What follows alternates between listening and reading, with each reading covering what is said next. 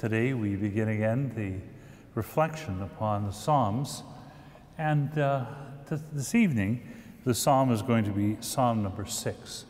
This is a very beautiful psalm dealing with anxiety, with fear, with the struggles we face in life.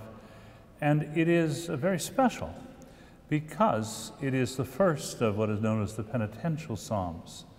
Those psalms are Psalm number 6, number 32, number 38, 51, 102, 130, and 143. I feel like I'm at a football game calling out numbers.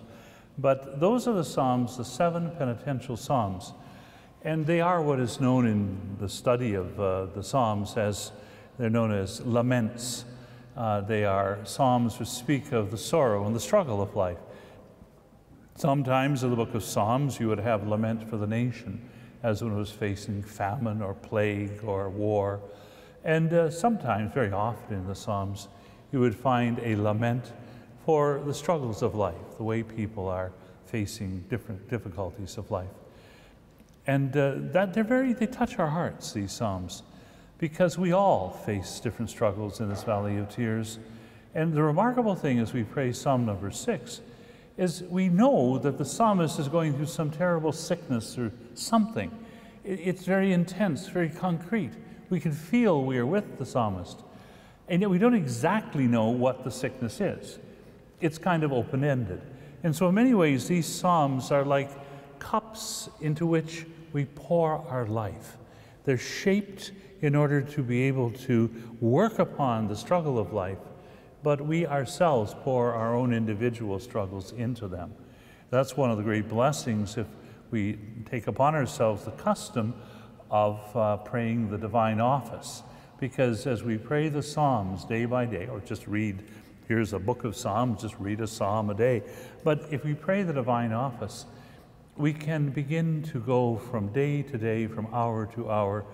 And each time we pray a psalm, we can not only pour into it our own immediate experience and have that transformed by the natural and the divine beauty of the language, but also if we perhaps are not feeling, for example, as distraught as the person is feeling in Psalm number six, well, we pray the psalm for somebody else.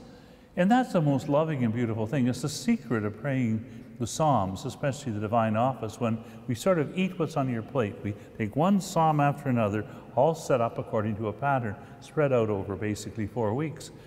And it's inevitable in such a situation that although from time to time we'll come upon a psalm that expresses perfectly where we are, either in our joy of the moment or perhaps in our great sorrow, as in the one today.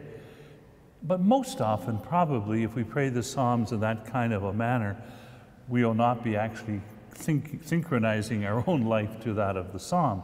But that's even better because then we can be stretched out of our own ego. Suppose I'm happy as a lark and I read this Lord, reprove me not in your anger, punish me not in your rage. Well, maybe I need to think of somebody who doesn't have the experience I have right now. Or suppose I'm feeling like the psalmist in today's psalm, I'm feeling distraught, I'm overwhelmed, I don't know how I can go on. And then I pray a psalm in the divine office that's something like, Come ring out our joy to the Lord, hail the rock who saves us. Well, I should remember there are other people who have situations different from mine, and in both times I can pray for them. Now, as usual, I'm, I'm bringing a little show and tell. Um, this, is, uh, this is a wonderful book. This is the the Grail Psalms, the ones we use in the Divine Office. There is a newer version. I think I have it here. Here's the newer version. It's a little more accurate, but uh, some of the things are a little more accurate. But I just, I just love this is the one that's in the printed breviary, and I, I just love it. It has some wonderful little introductions to all the Psalms as well.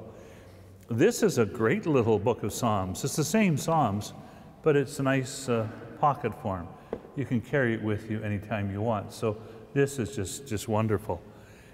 This is just the Hebrew Psalms. Uh, here is the divine office. It's four volumes like this. And this, uh, this is the one we have for ordinary time. We're coming near up to the end, uh, will soon be at Advent.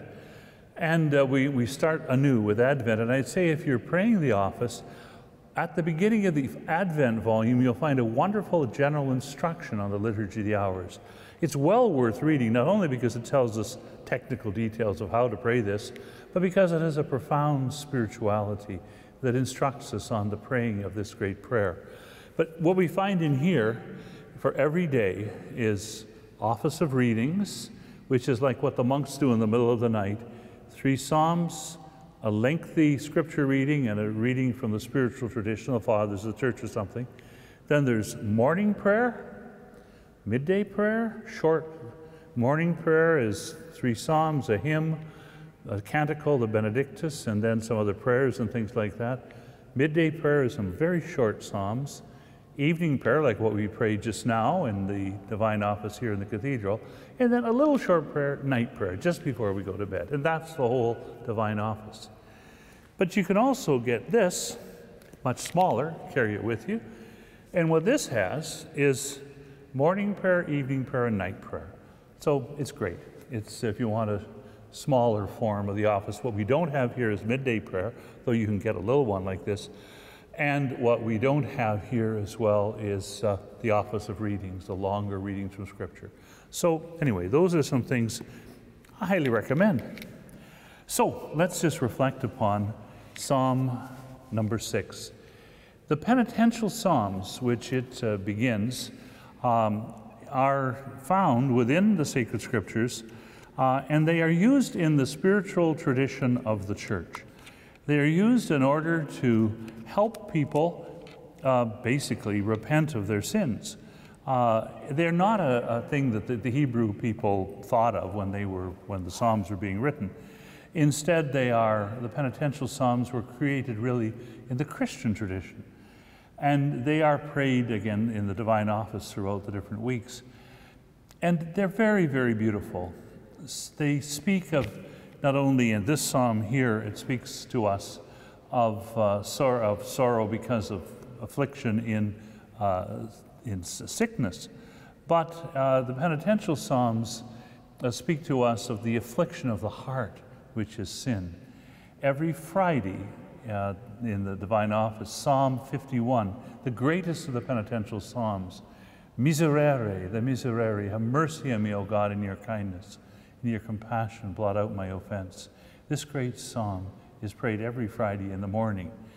We also have Psalm 32, which is a very great psalm that speaks to us of repentance for sin and the need to break through our own tendency to not remember our own need for God's mercy. And then Psalm 38, which again is much like Psalm 6. The Psalm 102, Psalm 130 is famous, Out of the depths I cry to you, O Lord. And uh, Psalm 143 is again like Psalm 6, a psalm of sorrow in the midst of our struggles. It's a custom to pray these during Lent. St. Augustine, as he was dying, had the penitential psalms chanted and written on sheets on the wall of where he was dying. It is a custom which I have followed over the years to, when uh, the different times I ordained as a deacon, a priest, and a bishop, to pray the seven penitential psalms. And I'll be asking the three seminarians who are going to be ordained as deacons this Saturday to pray the seven penitential psalms before they undertake that sacred office.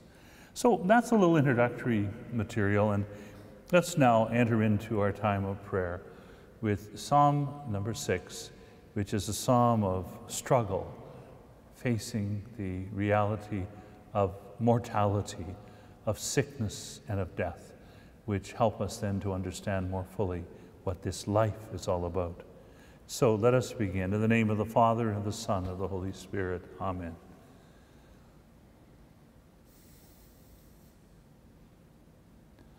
Almighty God, we ask you to guide us and bless us. Send your Holy Spirit upon us. Take away from us all distractions that are barriers, so that there may be a pathway to our hearts, that you may enter in. Away with all those distractions. Free us, O Lord, from our sins that we may with pure heart hear your holy word as you speak to us in this psalm. Lord Jesus Christ, Son of God, have mercy on me, a sinner. Speak, Lord. Your servant is listening.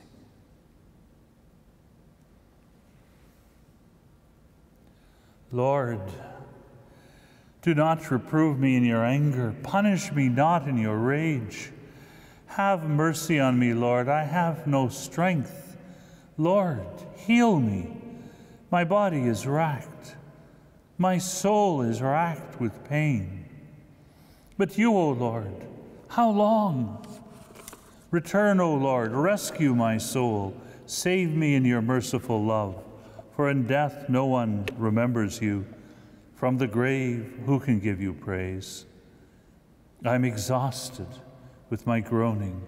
Every night I drench my pillow with tears. I bedew my bed with weeping. My eye wastes away with grief. I have grown old, surrounded by my foes. Leave me, all you who do evil, for the Lord has heard my weeping. The Lord has heard my plea. The Lord will accept my prayer. All my foes will retire in confusion, foiled and suddenly confounded.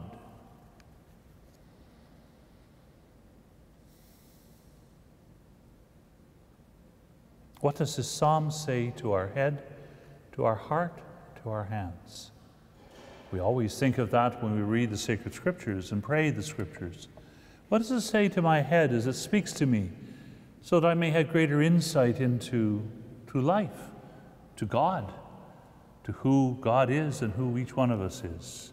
What does it say to my heart as it speaks to the way in which I relate to the person of the living God? It's not just for the neck up, it's deep passion, emotion. For we are not robots, we are people, and certainly in this psalm we see with deep emotions especially when faced with sickness and with the prospect of death. And what does it say to my hands? To reach out, to help, to be with those who struggle. We think of the, the people who came to comfort Job. Maybe they shouldn't have been talking so much and trying to explain sickness and suffering to him, but they at least came. They, they walked to him, they were with him. And how do we, in our own experience, if we should ever have such an experience of suffering, how are we going to actually deal with it?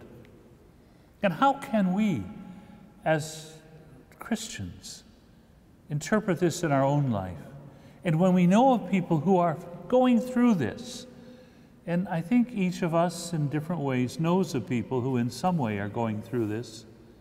I think even of the people in this city who are homeless, especially as the winter approaches. They pray this psalm without any need for imagination. Or we think of the people in this time of pandemic who are cut off from their families. We think of the people who are struggling, gasping for air. We think of all those who are suffering, for whom these words are powerful. How do we reach out to them? We don't just hear these words and move on the way that the priest and the Levite walked on when they saw the person at the side of the road. Here is the person at the side of the road. Here. And these words speak to our hearts, our head, and our hands, asking us to do something, to move out and not just observe with cold and icy detachment the realities of suffering in this world. That's why praying the Psalms, and this is one of the most powerful, is so important in our life. That's why the custom of the divine office is so valuable. Lord, do not reprove me in your anger. Punish me not in your rage. This person is suffering somehow. We don't know what it is. And we can fill in our own suggestions, whatever it might be. Maybe a sickness, a sickness of the body, or perhaps a sickness of the soul, perhaps an addiction, or perhaps not a disease. We could see similar experiences when people have lost their jobs or when a family member has been tragically taken from them, or for other disasters and cares. Lord, do not reprove me in your anger. Punish me not in your rage.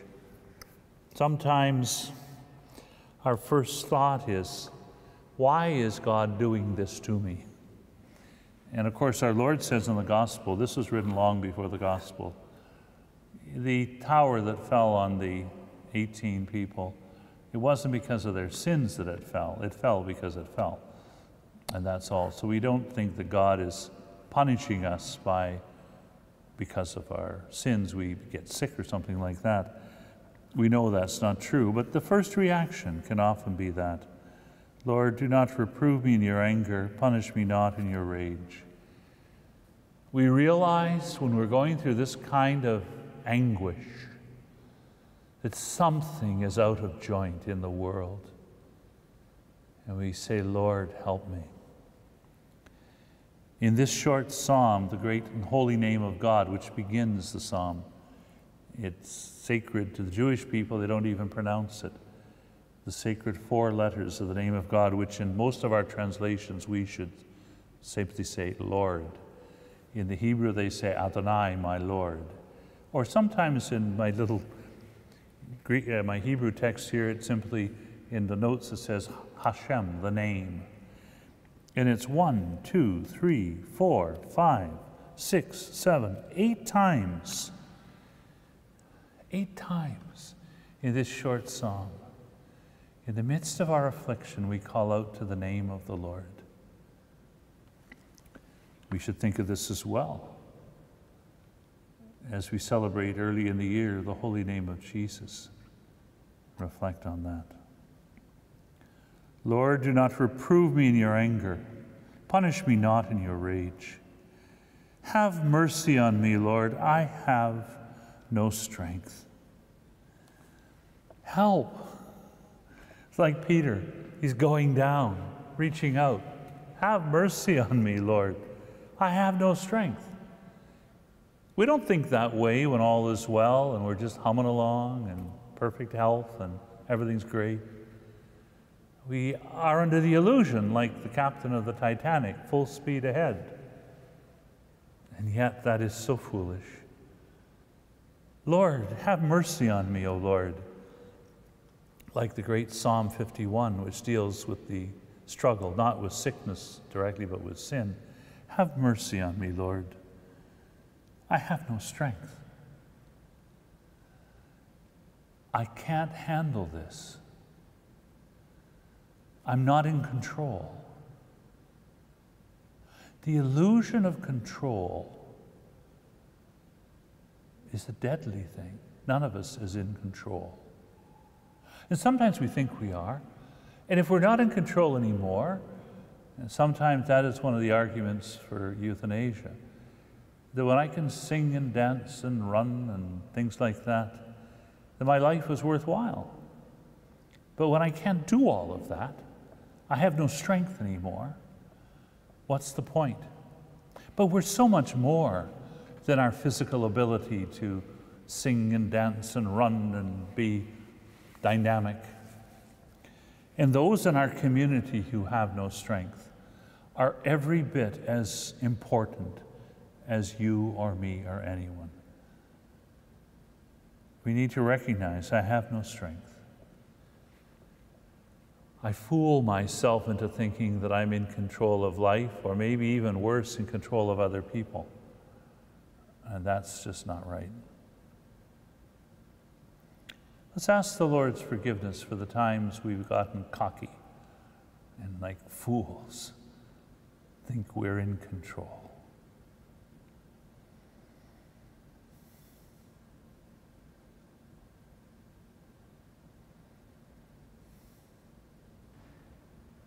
Lord, heal me. My body is racked, my soul is racked with pain. Lord, heal me. We think of all the miracles of healing that are found in the New Testament physical healing. But everyone who was healed died, including Lazarus, who was healed of death, and then he died eventually. And so we pray for that. But if we are healed of our physical affliction, we're just going to die a bit later. Life is short, eternity is long. We don't, the runway is short. We don't know, no matter how long it may seem, none of us is going to be around that long. I tell you, as you get older, you realize it more and more. Lord, teach me the shortness of life that I may gain wisdom of heart. Lord, heal me. My body is racked. My soul is racked with pain. And this takes us beyond the physical sickness. It may be that this applies to some disease, and we can all substitute whatever it is in our own case. But my soul is racked with pain. Sometimes it's not a physical sickness that sends us into this sense of, I have no strength. It may be a psychological sickness, it may be a moral struggle, it may be especially an addiction disordered tendency of any kind. My soul is racked with pain. And that's why in every Catholic church, we have the stations of the cross. We have the tabernacle, our Lord present in glory. We have the altar where the holy sacrifice of the Mass is offered. But we have the stations of the cross. Take up your cross and come follow me, says the Lord. My heal me, my body is racked, my soul is racked with pain. And those wise words in the Hail, Holy Queen, this valley of tears. This isn't the kind of stuff we get on social media and on TV and stuff, and it's reality though. Our sign is not a happy face on a stick, it's the cross of Jesus Christ. But you, O Lord, how long? Oh my. Do we ever get that way? We say, Lord, how long? Whether it is physical sickness, perhaps, or struggle, or even when you see some of the things that are happening in this world, you say, Lord, how long? Oh my gosh. We think it's it's just like when there was a great uh, the schism of the church in the Middle Ages. Some people were thinking of our Lord in the boat, you know, in the storm, booming up and down, and say, Lord, how long are you going to be asleep in the boat? Help us, help. And sometimes you can kind of feel that way. Lord, how long? And Psalm number 13, which, like a lot of these Psalms, this Psalm here is prayed in beginning of the day in week one of the divine office uh, on uh, Monday of week one. But in the middle of the day, we get some of the most beautiful psalms that are prayed in the office, and here is one that uh, we can, uh, I think we can all identify with. Sometimes the middle of a day, and it's it's Tuesday midday prayer, week one. Psalm 13. It's an expansion of this line. How long, O Lord, will you forget me? How long will you hide your face? How long must I bear grief in my soul, this sorrow in my heart day and night? How long shall my enemy prevail? Look at me, answer me, Lord my God. Give light to my eyes, lest I fall asleep in death lest my enemies say, I have overcome him, lest my foes rejoice to see me fall. As for me, I trust in your merciful love. Let my heart rejoice in your saving help. Let me sing to the Lord for his goodness to me, singing psalms in the name to the name of the Lord the Most High. And that's sort of like Psalm 6, but it really takes that one line How long, O Lord? Oh my gosh, how long, how long, O Lord? Help. And how many times have any of us think, you know, that we would say to God in our prayers, we're usually very polite, Look at me, answer me, Lord my God. Give light to my eyes, lest I fall asleep in death, lest my enemies say, I have overcome him, lest my foes rejoice to see my fall. The psalmist is very close to God, and sometimes when you're so close to someone, you can talk bluntly. And that's what the psalmist does, especially in Psalm 13, which, but also here in this line from Psalm 6. My soul is racked with pain, but you, O Lord, how long? Maybe we need to be like that too. Perhaps in our quiet prayer, not only when praying the Psalms, just let it out. Like our Lord in the Garden of Gethsemane. Just, Father, Father. Let's just, no need to be on our best behavior. He is our Lord and our God. And I think, you know, many people come to every Catholic church throughout the day to spend their time and pour out their hearts before our Eucharistic Lord in the Blessed Sacrament. This is a treasure beyond price. Lord, I'm sinking. Help. There's no better prayer than that. That's Lord Jesus Christ, Son of God, have mercy on me, a sinner. But you, O Lord, how long? Return, O Lord, rescue my soul. Save me in your merciful love help. Remember the name of Jesus. It means Savior, the one who saves us. Like a fireman running into a burning building to rescue someone, like a, a lifeguard diving in to rescue someone who's drowning. We, we say Savior so often, it becomes a blur. Jesus is the one who rescues us, pulls us out when we're drowning. You, O Lord, how long? Return, O Lord, rescue my soul. Save me in your merciful love. For in death no one remembers you. From the grave, who can give you praise? This was more difficult for the psalmist than for us because an, an understanding that there is life beyond the grave came very late in Revelation, even in the time of our Lord. You know, the Pharisees and the Sadducees, and the Sadducees said there's no resurrection.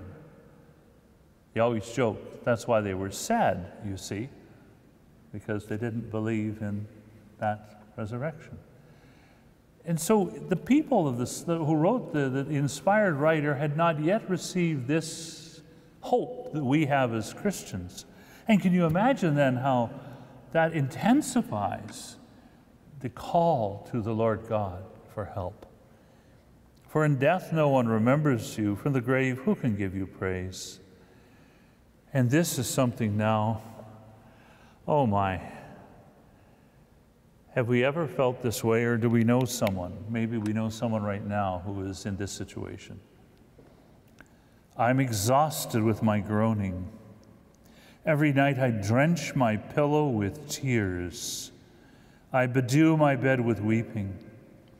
My eye wastes away with grief. I have grown old, surrounded by my foes. I think we can sometimes take a problem if we know it's going to be over quickly but what if it goes on and on? I have grown old, surrounded by my foes. This is maybe where we could read the book of Job, which deals and wrestles with the great issue of the problem of evil. I'm exhausted with my groaning. Every night I drench my pillow with tears. I bedew my bed with weeping.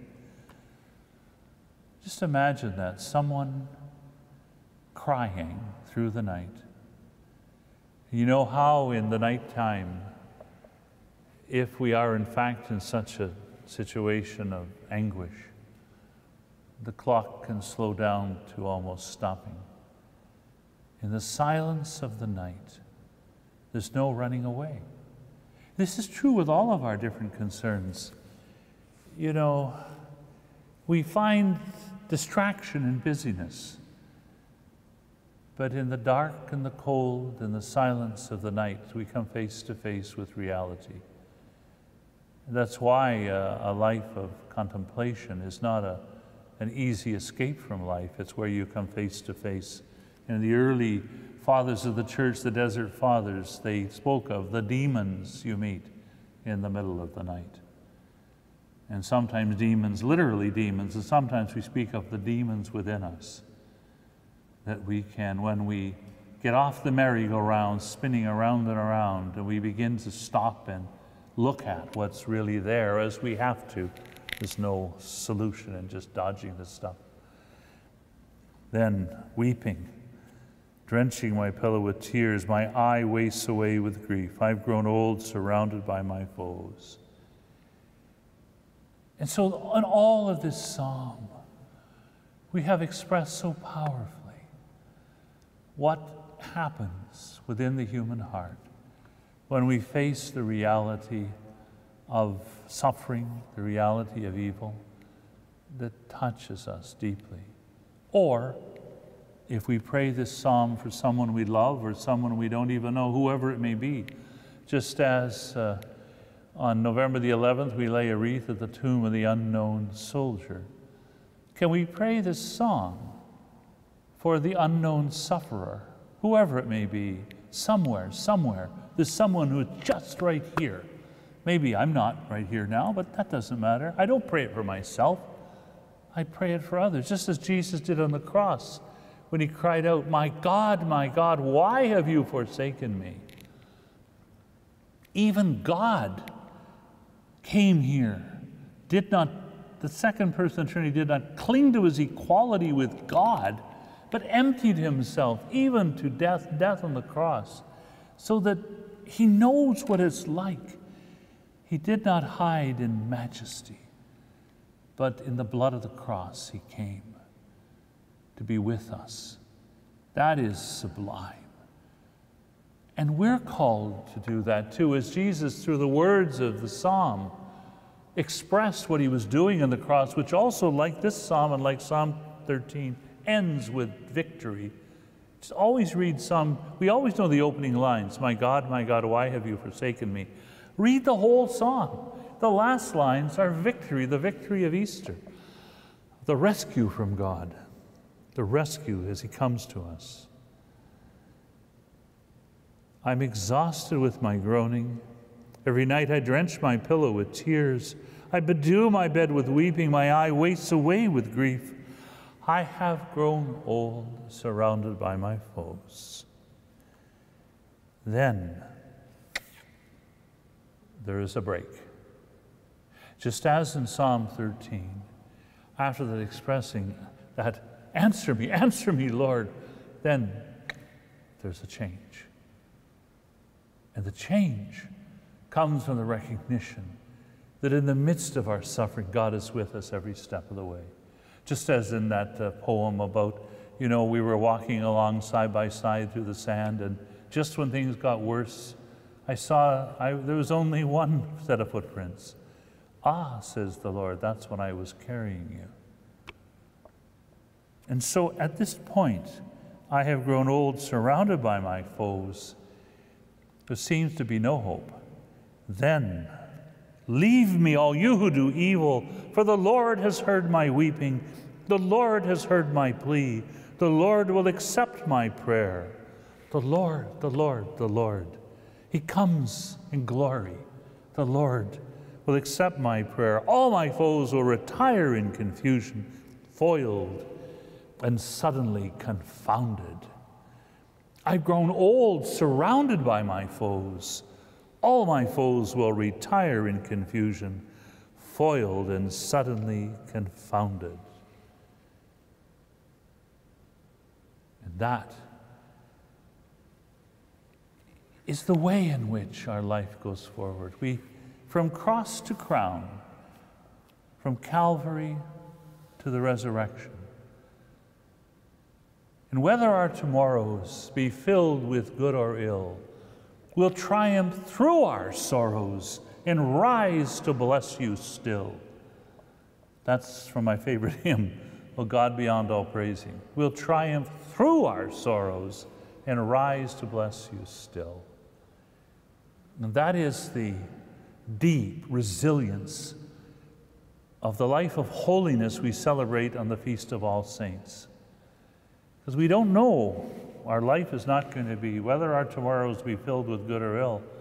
We think of the different saints. We think of Father McGivney, beatified, and the ones that we know, of course, all saints is for all of us, but who died at a very early age. He didn't have a long life. And he had a lot of suffering. Think of Carlo Acutis, the wonderful young man. Such depth. Oh my gosh. He, he died at the age of 15.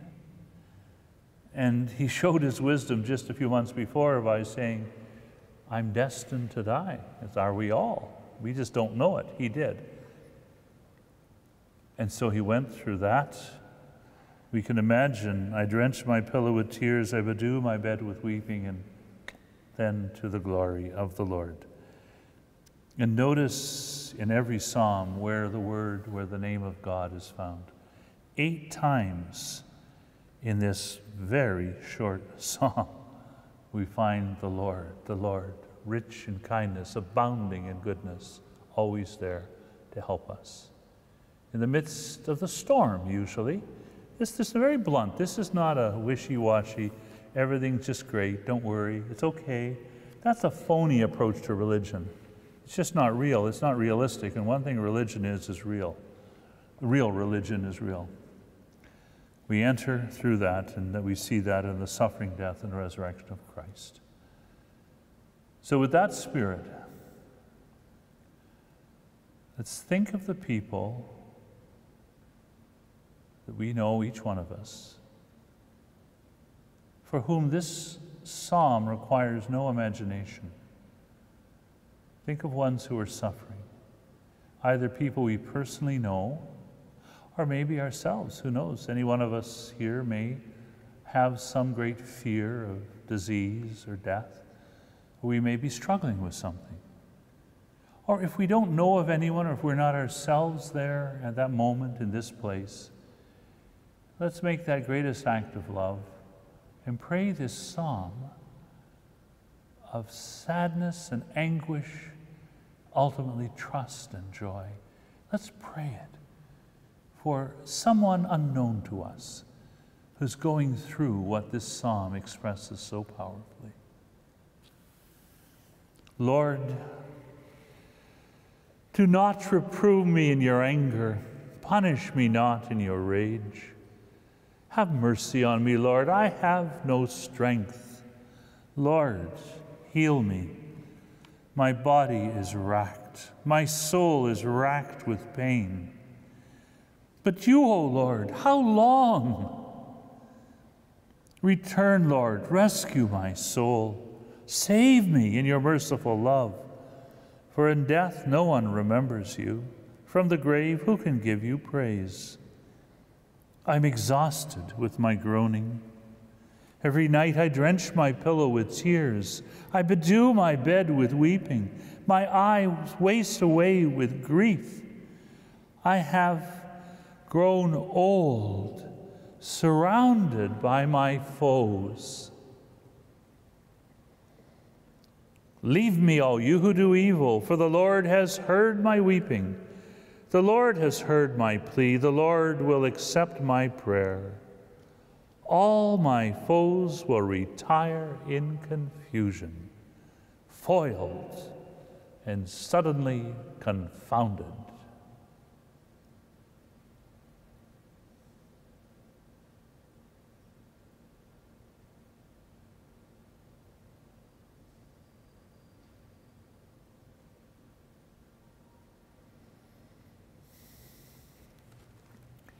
Our Father, who art in heaven, hallowed be thy name.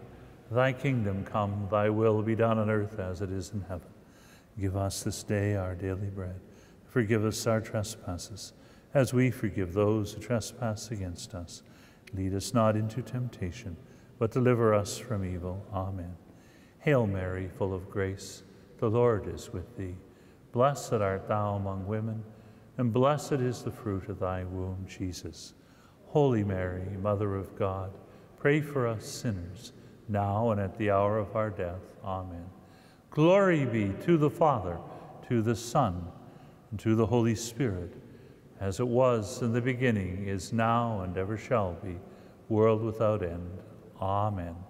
In the name of the Father, and of the Son, and of the Holy Spirit. Amen.